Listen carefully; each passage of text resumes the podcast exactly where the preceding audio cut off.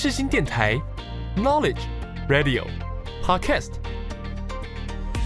七二九，FM 八八点一，让您开机有益，上网更得意。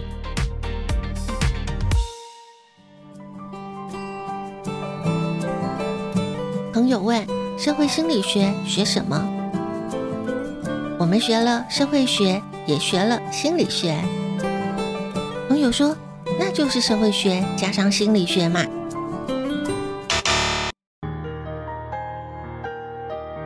可不是这样说呢。红色加上蓝色不是红蓝色，是紫色。社会心理学也是如此，它有自己的角色和灵魂。如果你也好奇，在我们生活周遭发生的社会现象，也喜欢观察。人们的行为表现，欢迎收听我的社会心理学习笔记，一起探索社会心理。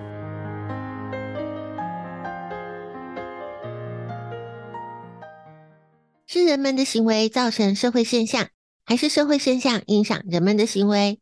我认为社会心理学可以找到解答。欢迎收听我的社会心理学习笔记，一起探索社会心理。我是笔记主人周尔斯。不知道听众朋友有没有听过这样的一句话：“孤单寂寞，觉得冷。”很多人觉得这是一句形容词，事实上不是呢。就有研究的实验发现，当人感觉到孤单、寂寞、被孤立的时候，皮肤的温度平均会下降零点三八度。当我们看到满脸笑容的人，看到帮助弱小的行为，会感觉到温暖；看到悲伤。残酷的事件会觉得心寒。原来心是有温度的，情感是有温度的。这样的温度在我们的生活当中会影响到我们的人际关系，在商业行为当中对行销也有很显著的影响。这个温度也影响着我们人生的幸福感。法国格勒诺布尔大学社会心理学家艾泽曼教授，他透过了很多的科学研究发现。人类社会从言语表达、生活习性到社会文化，无形中都受到了温度的影响。艾泽曼教授他撰写了一本书，和大家分享他的研究实验成果。这本书中文本的书名是《做个有温度的人：温度如何影响我们的生活、行为、健康和人际关系》。书里面有很多的实际案例分享。今天的节目主题，我们就透过这本书。一起来了解温度如何影响我们的生活、行为、健康和人际关系。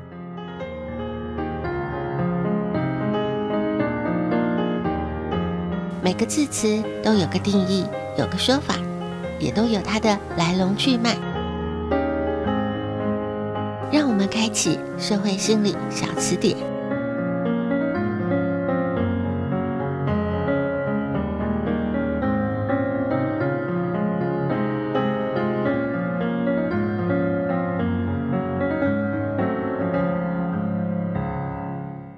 做个有温度的人。这本书的作者艾泽曼教授，他是法国格勒诺布尔大学社会心理学系副教授，他专注于研究社会体温调节。艾泽曼教授有许多文章发表在《纽约时报》、《哈芬登邮报》，让更多的人可以有机会看到研究成果的发表。什么是社会体温调节？从生存的角度来说，除了呼吸氧气之外，调节体温。对动物来说是非常重要的一件事情，人类自然也不会例外。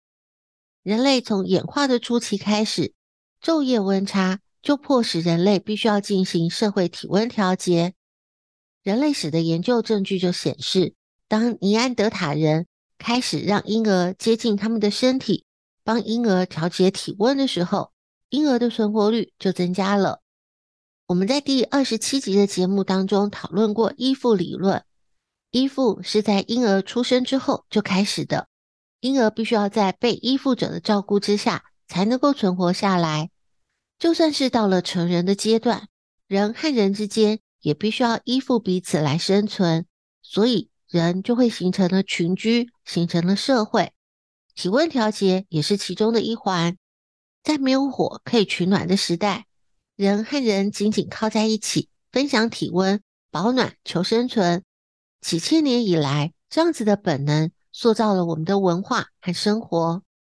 所以，体温调节是生物演化和文化演化的重要核心，而且在演化的过程当中是一直存在的。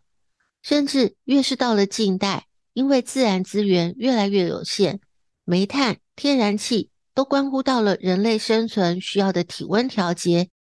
也就成为地缘政治的议题了。在人类历史的演变当中，随着文化的发展，我们关注温度也不再只是局限在生理层面，我们还关注到了心理层面。词曲的作家、诗人、文字创作者，经常把爱、关怀跟暖心这样子的温度连接在一起，而背叛、孤独，大多数都会用令人心寒来形容。我们的日常用语当中也常常会有类似的比喻，我们会用温暖、热情来形容有爱心、反应热烈的人。当我们到其他人的家里做客的时候，我们会用受到热情款待或是冷眼对待来形容我们受到的接待的态度。而研究也发现，温度对社交的影响是双向的，实体的温度会影响人对于社交冷暖的观感。想到了社交冷暖，也会影响到实体的温度。艾泽曼教授在他的著作《做个有温度的人》这本书当中，分享了许多关于社会体温调节的研究，很多实验案例非常的有趣，研究的成果非常值得我们进一步来了解。在下一个段落，继续我们今天的节目主题，透过实际的研究案例，一起来了解温度如何影响我们的生活。行为、健康和人际关系，科学实验、实战案例，都是个小故事。一起打开《社会心理案例笔记》。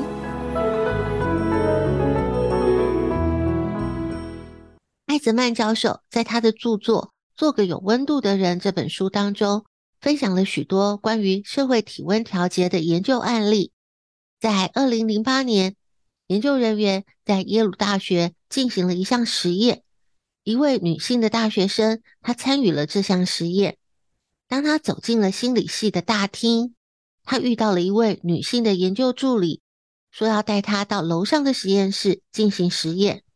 那位助理手上拿了很多的东西，一杯咖啡，一个写字板，两本课本。他们两个人一起走进了电梯，在电梯里，研究助理请那位学生。暂时帮他拿着杯子，让他可以在写字板上面书写记录。过了不久，电梯门打开了，他们一起走出了电梯，进入实验室。实验室的研究人员让参与研究的女大生读了一段文字，那段文字是描述一个虚构的人某甲。实验参与者的任务就是为某甲来打分数。研究人员提供了十种性格的特征。其中有五种性格的特征，在语义上和热情是有关的，例如说聪明、熟练、勤奋、坚定、务实；而有另外五种的性格特征是和冷淡有关的。这个实验总共有四十位大学生来参与，他们不知道的是，研究人员已经把他们分成了两个组，在电梯里，其中一半的人被要求拿到的是。从当地咖啡馆买来的热咖啡，另外一半的人拿的是冰咖啡。研究的结果显示，拿着热咖啡的人明显觉得某甲比较热情，拿着冰咖啡的人明显觉得某甲比较冷淡。这个拿着热咖啡和冰咖啡这样子的微小差别，就影响了实验参与者他对某甲的观感。这个实验的研究结果显示，身体实际感受到的温暖，确实可能增加心理和社交上的温暖的印象。在多伦多大学的一项研究当中，研究人员请来五十二名大学生来玩一种电脑游戏。这种电脑游戏在实验操作上面会让实验的参与者感觉到孤立。这个游戏的运作方式是这样子的：研究人员会告诉实验参与者。这个电脑游戏是一种线上游戏，会有另外两位的实验参与者大家一起玩抛接球的游戏。那两个人隐藏在另外的某处，两台电脑的后面，大家彼此不认识，也不会碰到面。而游戏的画面非常的简单，只是有两个人在玩抛接球。但是事实上，这两个人并不存在，他们是软体的一部分。他们存在的目的，只是为了要让实验参与者可以产生归属感，或者是孤立感。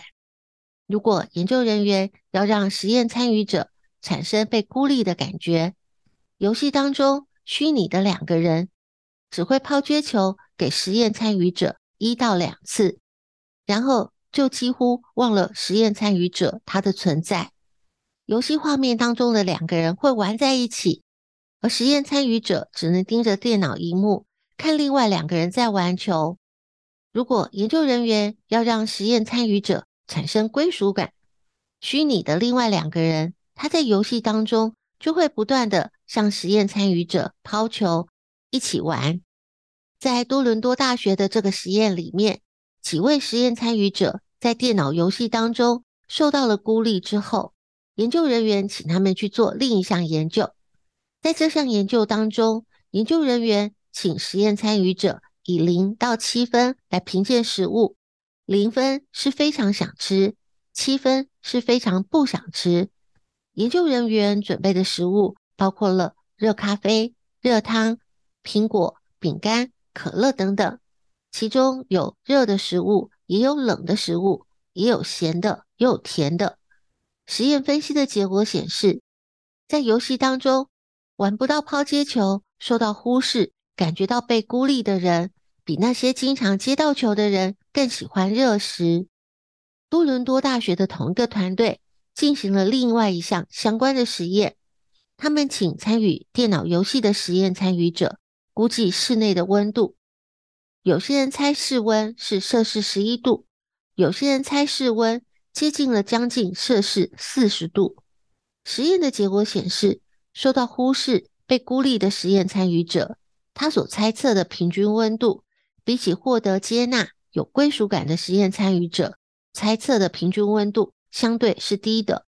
而两者之间猜测的平均温度相差了将近摄氏三度，显示出受到忽视、被孤立的实验参与者体感温度相对是冷的。这个实验。和艾泽曼教授的研究结果是相当一致的。艾泽曼教授的分析资料显示，感觉到自己被孤立的人，皮肤温度平均降了摄氏零点三八度。而且在后续的研究当中，还发现，当研究人员提供热茶给那些感到被孤立的实验参与者，光是握住了杯子三十秒，他们就感觉到好很多。在温暖了冰冷的手之后，他们感觉自己没有那么难过，或者是在意了。这个研究显示了，让体温升高也是让心的温度升温的方法之一。在二零一六年，威斯康星大学在美国医学协会精神医学期刊当中发表了一项研究实验，有着相当一致的结果。这项研究让二十九位忧郁症的患者浸泡在温暖的热水当中一段时间。让他们的身体中心温度提高到了三十八点五度。实验的结果发现，进行这项疗程的患者，在经过一个多礼拜之后，忧郁症状改善了非常多。从以上这些研究可以发现，调节情感的温度跟调节身体的温度是很相似的。所以，当陷入了忧郁的状态，感觉到心灰意冷的时候，试着走到户外。晒晒太阳是会有一些改善效果的。社会体温调节的研究也被应用到了商业行销。在下一个段落，我们就来聊聊几个把社会体温调节研究应用到商业行销的案例。继续我们今天的节目主题，一起来了解温度如何影响我们的生活、行为、健康和人际关系。世新电台，广播世界魅力无限。世新电台带你体验，我们是八三幺。现在收听的是世新广播电台，AM 七二九，FM 八八点一。广播世界魅力无限，世新电台带你体验。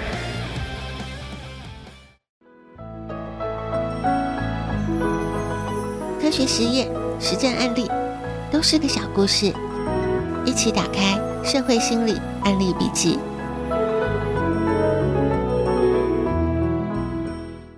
在这个段落，我们就来聊聊几个把社会体温调节的研究应用到商业行销的案例。在英国，时代啤酒这个品牌的广告团队使用定向性的户外广告，一段时间之后，追踪广告的成效。发现了他们的一项产品苹果酒，在气温高于季节平均温度摄氏两度的时候，销售量会非常明显的增加。一个大型连锁的速食店，它也发现了温度和产品销售的关系。速食店它想要在午餐的时间促销热汤、沙拉和三明治这样子的套餐。广告的代理商，他根据了当地的天气状况。制作不同餐点的手机促销广告。当气温降到了摄氏十五度以下的时候，手机广告会促销热汤；如果温度高于摄氏十五度的时候，手机会促销三明治和沙拉。碰到了下雪和下雨天的时候，也会让手机广告促销热汤。这样依据气温来调整产品的广告，让产品的销售超出了预期的好。大家熟悉的可口可乐，在西班牙也利用了气温来促销它的产品。我们会发现，对消费者来说，这些产品的支出相对算是小额消费。厂商就算是根据了气温调高了产品的售价，也不至于影响消费者的购买行为。但是，如果是高单价的商品呢？澳洲有个具有影响力的房地产杂志，它有一篇报道。讨论的是关于季节对于房地产销售的影响。内容里面写着，寒冷的冬天是最适合销售房地产的季节。在冷冷的冬天，要以客厅当中燃烧着火堆的壁炉作为展现房子的焦点。温暖的壁炉可以让人感觉到温暖，回忆起童年的快乐时光，可以感觉到舒适、安全、受到关爱。因为当人觉得温暖的时候，通常感觉良好，会感觉到安心，最适合用来销售房地产。听起来似乎是有道理的。冷冷的天，暖暖的壁炉，温度让两者之间形成了反差，让房子多了很多的吸引力。只是在寒冷的冬天，看房子的人必须要在非常冷的状态之下出门，这也是温度造成的一个销售门槛。所以，要把社会体温调节的研究应用在商业行销，也是必须要去思考产品的特性、销售的策略和其他的可能变数呢。艾泽曼教授在他的著作《做个有温度的人》这本书当中，分享了许多关于社会体温调节的研究。这本书里面告诉读者，温度会影响到社交关系。当我们手上拿着一杯热热的饮料，就足以让我们觉得。对方是值得信赖和亲近的。实体的温度会影响到人对于社交冷暖的观感，社交关系也会影响到温度。当我们自己觉得和他人之间有隔阂的时候，就会感觉到周遭温度是比较低的。所以，他人是支持我们体温调节能力很重要的关键。在人际的交往当中，我们都期待可以被温暖的对待，只是。我们也不能够忽略了，每个人对于温暖的感受和耐受程度是不同的。对于习惯冷淡的人来说，是不习惯他人太热情的对待他。这是因为每个人的成长经历不同，对世界的理解不同，所以每个人和其他人相处的方式不一样，不代表就是错的。人与人之间要相互尊重、相互体谅、相互接纳，这是人际互动当中。非常重要的，关于温度对于我们的生活、行为、健康和人际关系，除了这些研究成果之外，我还发现了一篇研究报道，值得大家一起来关注。根据国家地理的报道，丹麦哥本哈根大学的研究发现，受到气候变迁的影响，夜间的温度正在缓缓的上升。导致人在入睡的时间变晚了，起床的时间变早了，减少了夜晚非常重要的睡眠时间。研究团队追踪调查了超过七百四十万次的睡眠记录之后，发现就算是气温不高的地区，人的睡眠时间也是在减少的。也就是说，就算是睡眠的时候，温度只是些微的上升，也会影响到睡眠的时间。从工业革命一直到二十一世纪末，每个人睡眠时间平均每年减少五十到五十八个小时，睡眠不足的夜晚也每年增加了十三到十五天。这真的是一个很惊人的数据。受到了气候变迁的影响，我们的睡眠时间和品质都受到了影响，付出的代价是我们的健康。为了夜晚温度上升，影响到了睡眠。我们通常是使用冷气来改善温度，但是冷气的使用需要电力、能源的消耗，大量使用，又让温室效应的影响，造成地球暖化的恶性循环。如果能够好好的保护我们生存的地球，才能够拥有健康良好的生存环境。这是我们每一个人都非常重要的课题，需要每一个人一起努力。节目的时间有限，知识无限。今天的节目内容是个抛砖引玉，还有很多相关的资料可以透过专题报道、研究文献、主题书刊都能够帮助我们更进一步去了解。也欢迎在粉专分享你的笔记内容，透过知识的分享，我们可以一起成长。感谢听众朋友今天的收听，我们下次见。靠近你就觉得安心。因为你那双爱笑眼睛，